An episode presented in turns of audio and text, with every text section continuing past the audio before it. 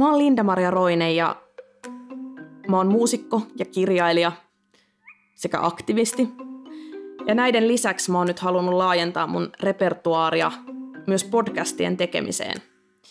Joten tästä käynnistyy mun uusi podcast, joka kantaa nimeä Linda Maria. Ja näissä podcasteissa mä nimensä mukaisesti haluan keskittyä en artistiminään, enkä alteregoihin, toki heitä sivuten todella paljon, mutta nimenomaan siihen, kuka mä oon ja millaisia ajatuksia mulla on. Mä saatan myös kutsua vieraita, joiden kanssa mä keskustelen Linda Mariana.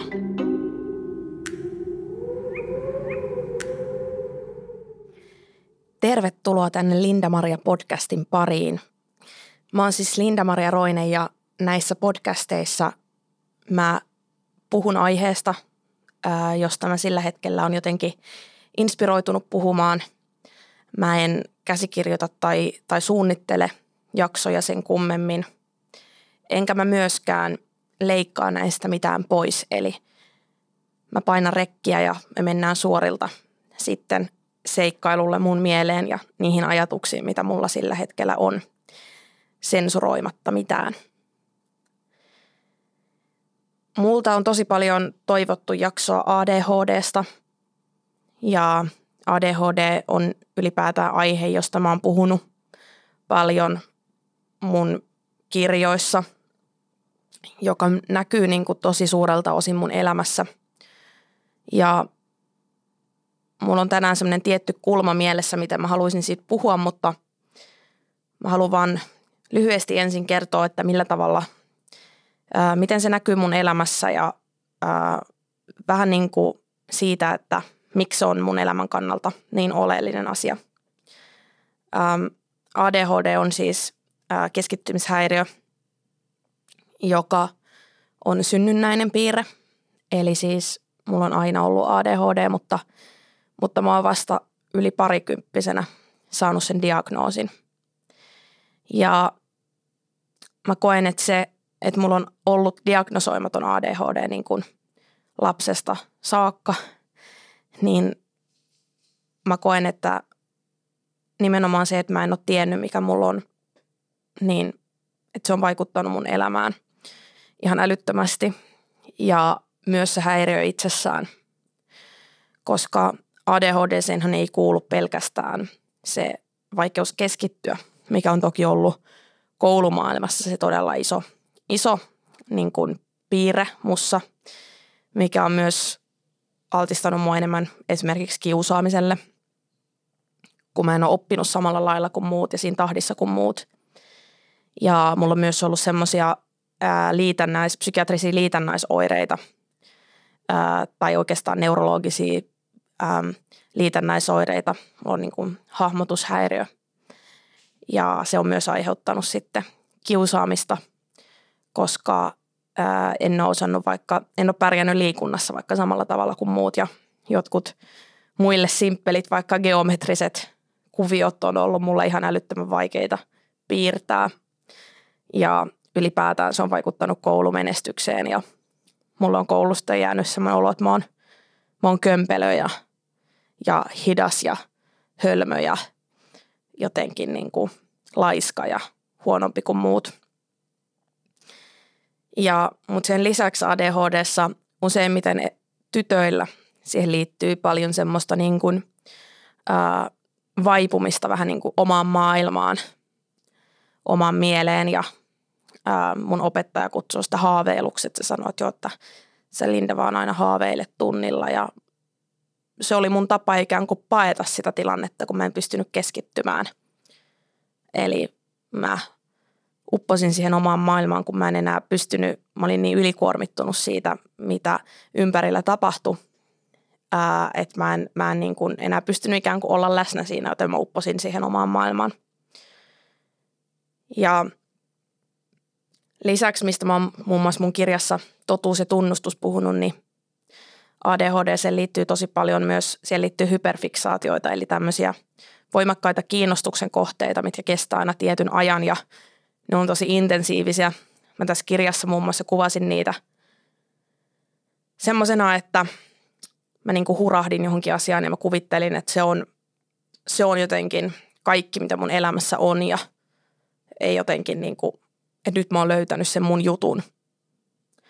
Ja se uusi niin sanottu mun juttu tuli aina muutaman kuukauden tai jopa puolen vuoden tai parinkin vuoden välein.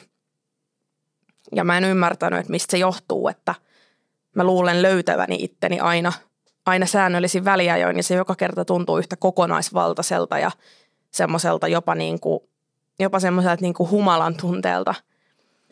Ää, ja se humalan tunne on ollut nimenomaan dopamiinihumala, koska ää, ADHDn vuoksi mulla on aivoissa krooninen ää, dopamiinivaje, jonka vuoksi se, että kun mä teen tai käsittelen jotenkin tai elän jotain asiaa, mikä on mulle sen hetkinen hyperfiksaatio, niin se aiheuttaa musta semmoisen niin suuren dopamiinin nousun mun aivoissa ja se tekee mulle hyvän olon ja sen takia mun aivot on tarvinnut niitä hyperfiksaatioita. Mutta mä en ole aina tiennyt, mistä se on johtunut ja, ja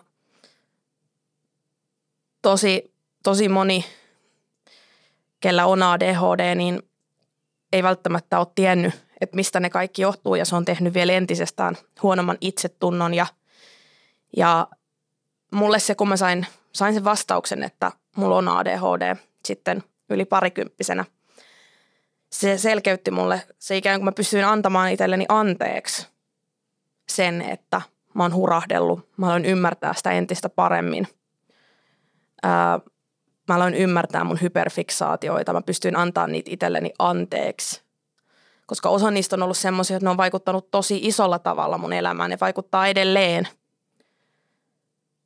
koska ne on ollut mun aivoille jossain vaiheessa semmoinen, mistä ne on saanut mielihyvää ja mielihyvä hormonia. Ja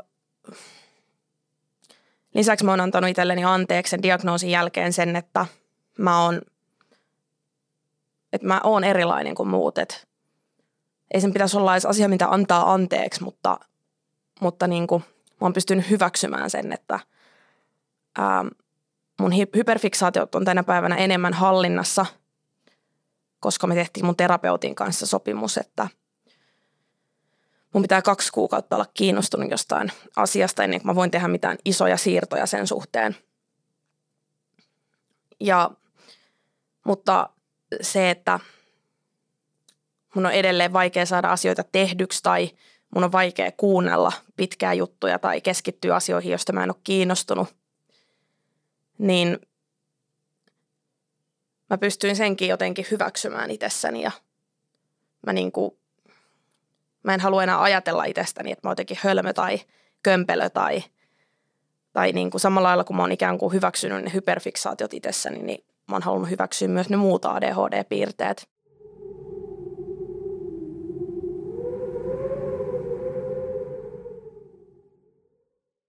Mulla on pienestä saakka ehkä ollut sellainen tietty mielikuva, että millaista se on olla aikuinen ja mitä siihen kuuluu ja millaista se on elää semmoista mun unelmaelämää. Ja myös koulussa mulla oli se, että mä unelmoin aina siitä, että mä olisin niin kuin muut – että mä olisin niin sanotusti normaali. Mä en olisi friikki, mä en olisi erilainen, mä en olisi outo. Mutta sitten mä oon, mä oon nyt oivaltanut sen, että, että se mielikuva, mitä mun mielestä olisi olla normaali tai, tai elää semmoista niin kuin aikuisen arkea, niin se vaatisi sitä, että mä olisin neurotyypillinen. Ja mä oon ymmärtänyt nyt, no totta kai mä oon tiennyt, että ei ADHD koskaan lähde pois, mutta mä oon myös nyt niin kuin sisäistänyt ja sanonut itselleni sen, että, että mun täytyy hyväksyä se, että musta ei koskaan tuu neurotyypillinen. Että mä tuun aina olemaan neuroepätyypillinen ja sitä kautta erilainen. Ja mikä siinä on niin kuin – vapauttava on se, että mä ymmärrän sitten, että mun ei myöskään tarvi koskaan olla neuroepätyypillinen. Mun ei tarvi yrittää olla. Mun ei tarvi yrittää leikkiä neuro, neurotyypillistä. Eli, eli jos on tietyt asiat, mitkä vaikka helpottaa mun arkea. Esimerkiksi sanotaan, että ruoan jonkun kokonaisen aterian laitto, niin vaatii multa semmoista aivokapasiteettia, että mä en välttämättä jaksaisi tehdä mitään muuta enää sinä päivänä. Joten mä sallin itselleni sen, että mä saan tehdä helppoja ruokia, mä saan keittää itselleni riisiä, ähm, mä saan syödä vaikka valmisruokia, jos se helpottaa mun arkea. Ja mä pystyn sen kautta sitten sen takia tekemään jotain muuta sinä päivänä. Että se, että mä kokkaan alusta loppuun, ää, se veisi multa niin paljon energiaa, kokkaan kolmesti vaikka päivässä alusta loppuun tai kerrankin päivässä, niin se veisi multa niin paljon energiaa, että se vie sitten sen energian ja tilanne joltain muulta. Ja jos mä olisin neurotyypillinen, niin, niin ei olisi. Mä pystyisin tekemään itselleni sillä ruokaa kuin miten mä ajattelen, millainen se mun tietty mielikuva aikuisuudesta on, että pitää pystyä laittamaan vaikka ruokaa. Ja myös mun tietty mielikuva on ollut se, että mun pitäisi pystyä heräämään tosi aikaisin aamulla ja menemään tosi aikaisin nukkumaan. Mutta mun aivot on jotenkin rakennettu sillä tavalla, että mä oon yökyöpeli. Mä saan paljon enemmän aikaiseksi myöhäisempinä aikoina ja mun päivä käynnistyy vasta myöhemmin. Ja jos mä olisin neurotyypillinen, niin mä pystyisin varmaan semmoiseen normaaliin normaalina pidettyyn ysistä viiteen tai kasista neljään aikatauluun. Mutta mä en ole neurotyypillinen. Joten jos mun rytmi, se mikä mulla on, ää, saa mut tekemään enemmän, saavuttamaan enemmän asioita ja mä pystyn tekemään mun työt paremmin, niin sit se on niin. Ja mä oon myös yrittänyt, mä joskus yritin käydä sihteerikoulua ja kaikki se Excel-taulukoista oppiminen ja kaikki tämmöinen, niin ne oli mun aivoille liikaa. Mä olin mä olin naisten linjalla työharjoittelussa ja siellä mun pomo sanoi mulle, että, että sun pitäisi miettiä, että, että musta tuntuu, että sulle sopii paremmin se semmoinen niin taiteellinen työ, että, että tämä ei ole sun vahvuus.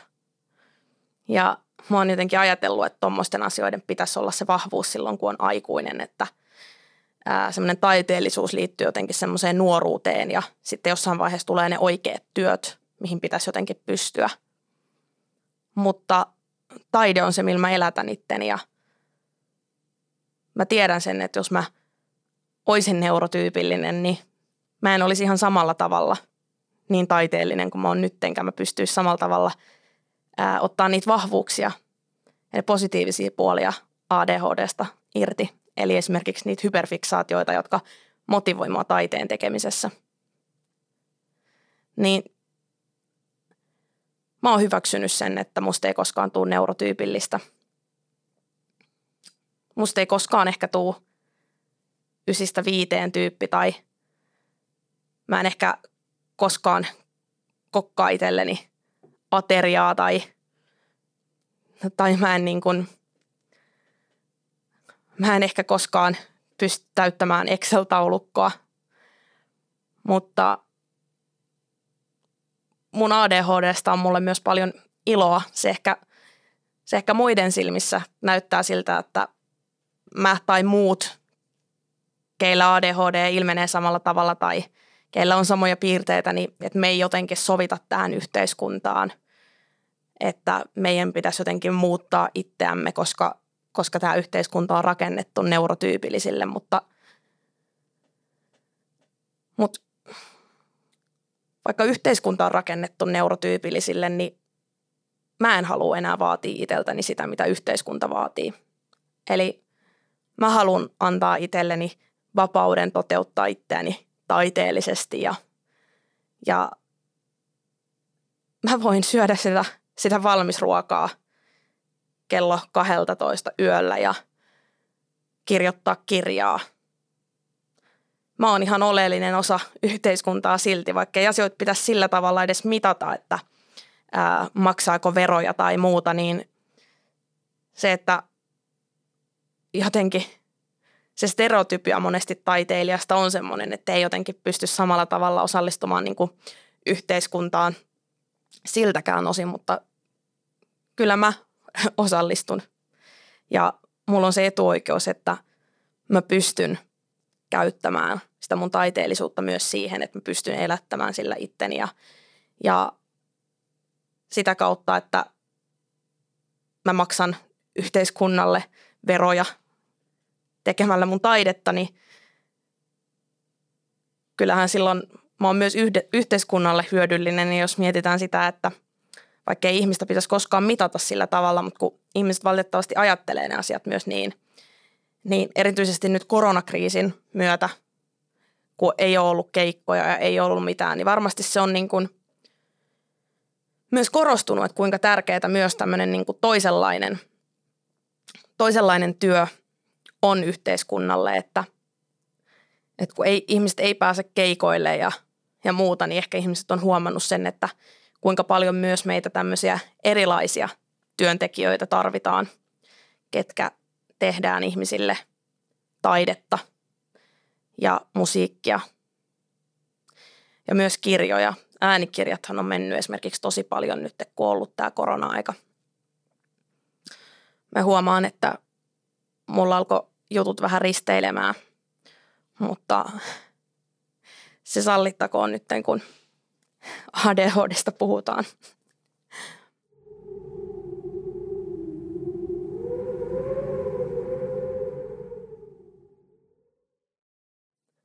Mutta ehkä se, mitä mä haluan sanoa, niin on jotenkin se, että mm, meidän ei tarvi, meidän neuroepätyypillisten, meidän ei tarvitse olla yhteiskunnalle hyödyksi, mutta me voidaan olla. Mutta ennen kaikkea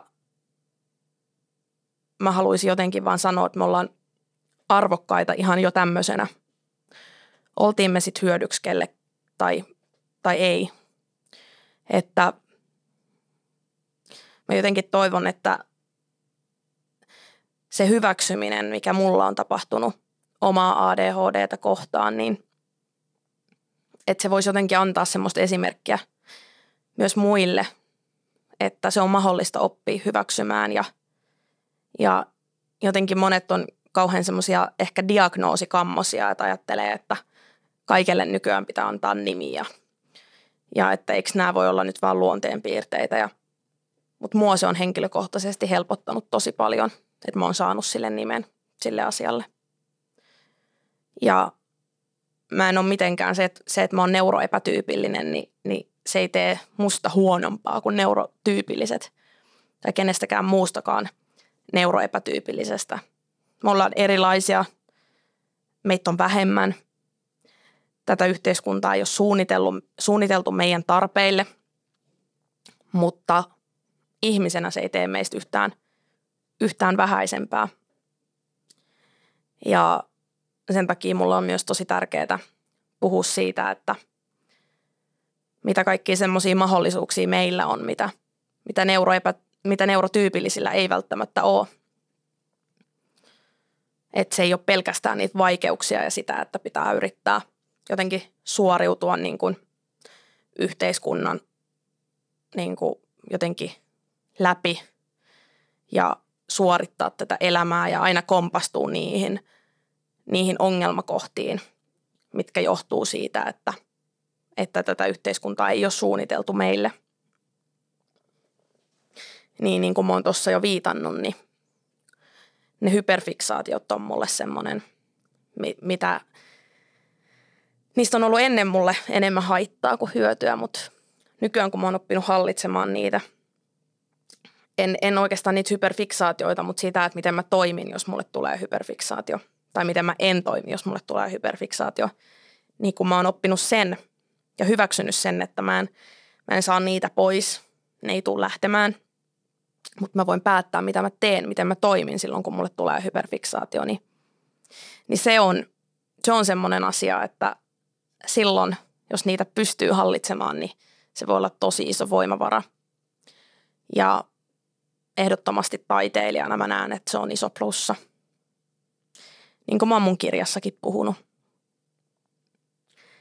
se, että no paitsi hyperfiksaatio myös hyperfokus, eli se, että, että vaikka meillä on, va, meillä on vaikeuksia keskittyä asioihin, mitkä meitä ei kiinnosta, niin silloin jos meitä joku kiinnostaa, niin mehän pystytään uppoutumaan tuntikausiksi sen asian äärelle ja lukea kaikki mahdolliset yksityiskohdat ja, ja opetella vaikka uuden kielen tosi äkkiä. Ja se on mun mielestä semmoinen lahja, mistä meidän neuroepätyypillisten, oltiin me sitten ADHD-tyyppejä tai, tai kuuluttiin vaikka autismin kirjoon, niin se on asia, mistä mä oon ainakin ehdottoman ylpeä. Että meillä on kyky, me aina ajatellaan, että me ei opita asioita, että meillä on oppimishäiriö, mutta ehkä me ollaan oikeasti jopa parempia oppimaan tiettyjä asioita – silloin, kun me ollaan tosi uppouduttu siihen, mikä meitä kiinnostaa. Ja mun sydäntä särkeä ajatella vaikka just jotain autismin kirjon lapsia, joita kiusataan vaikka koulussa, että ne ei vaikka pärjää jossain tietyssä aineessa.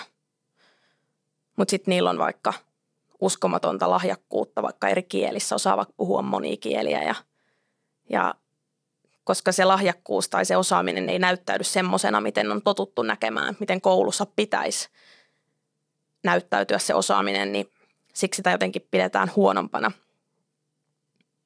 Mutta mä haluan jotenkin vaan sanoa, että mä näen teidät kaikki, kaikki neuroepätyypilliset, keillä on joku se oma juttu – ei tarvi olla edes mitään erityistä lahjakkuutta, vaan ihan vaan se, että on joku oma juttu, mistä on kiinnostunut ja on paneutunut siihen ja, ja mä oon ihan helvetin ylpeä just susta, että sä tiedät noin paljon tosta asiasta ja sä oot jaksanut keskittyä niin paljon tohon asiaan ja, ja se on ihan mahtavaa, että sulla on sun oma juttu – mulla on tällä hetkellä ollut esimerkiksi kiinnostusta.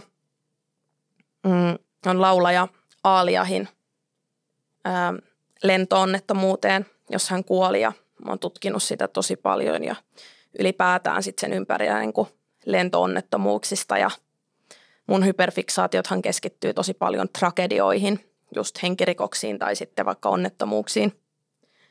Niin nyt mulla on tosi paljon tietoa vaikka siitä, että miten lentokone toimii tai mitä onnettomuudessa tapahtuu. Ja, ja jos, mä, jos mä olisin neurotyypillinen, niin mulla ei välttämättä tätä tietoa olisi. Niin kyllä siitä niin sanotusta oppimishäiriöstä voi olla apua jopa siinä oppimisessa. Tässä rupeaa olemaan tämä jakso tällä kertaa ja Kiitos tosi paljon, että kuuntelitte. Olit sitten neurotyypillinen tai neuroepätyypillinen, niin toivottavasti tämä jakso antoi sulle jotain uusia ja toivottavasti ehkä hyväksyviä näkökulmia itseäsi tai muita ihmisiä kohtaan sun ympärillä. Tervetuloa taas ensi kerralla Linda Maria podcastin pariin.